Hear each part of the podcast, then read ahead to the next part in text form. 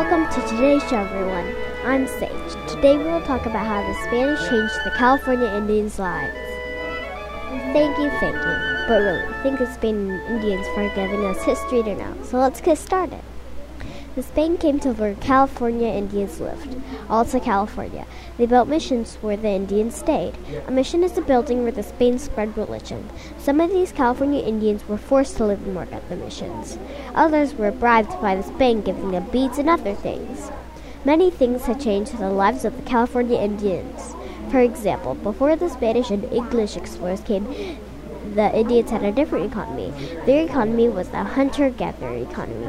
But when the Spanish and English came, they wanted the California Indians to have an agricultural economy.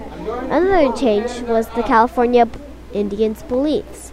They believed in things that the Spanish and English didn't believe.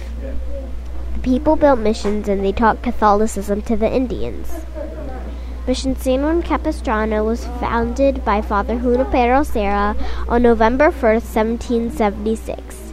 He's he is known as the president of the missions. Mission San Juan Capistrano was also the seventh mission out of 21 missions built. Missionaries like Father Serra were like teachers to the Indians.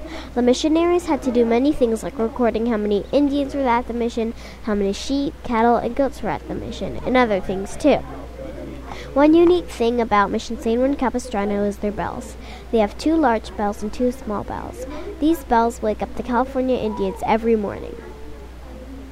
If you visit this mission next to Ortega Highway, you will see this beautiful sight. Now let's get down to business. The mission has a specific daily life.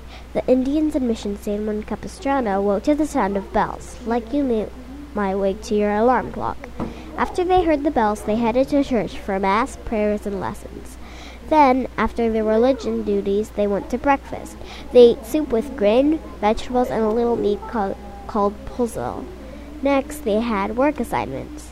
The woman cooked, tended children, made soap and candles, made baskets, and made Spanish style clothes for men, children, missionaries, soldiers, and themselves.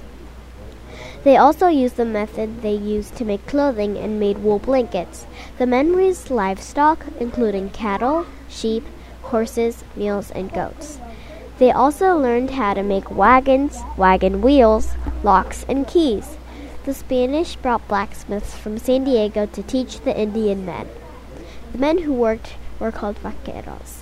The vaqueros tended animals that grazed on the mission lanes far away from the complex. Spanish taught men agricultural methods at the mission. They farmed wheat, barley, corn, vegetables, and planted orchards of peaches, walnuts, figs, red and grapes, oranges, pears, olives, and date palms. The grapes grown were used to make wine.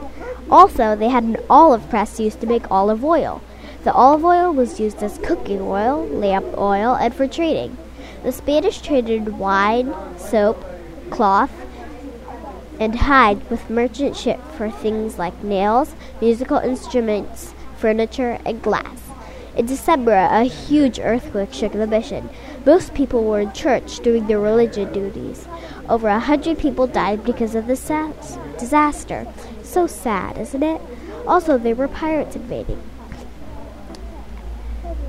They aren't so cool now, are they? San Juan Capistrano is especially known for a worldwide group of swallows that return every year.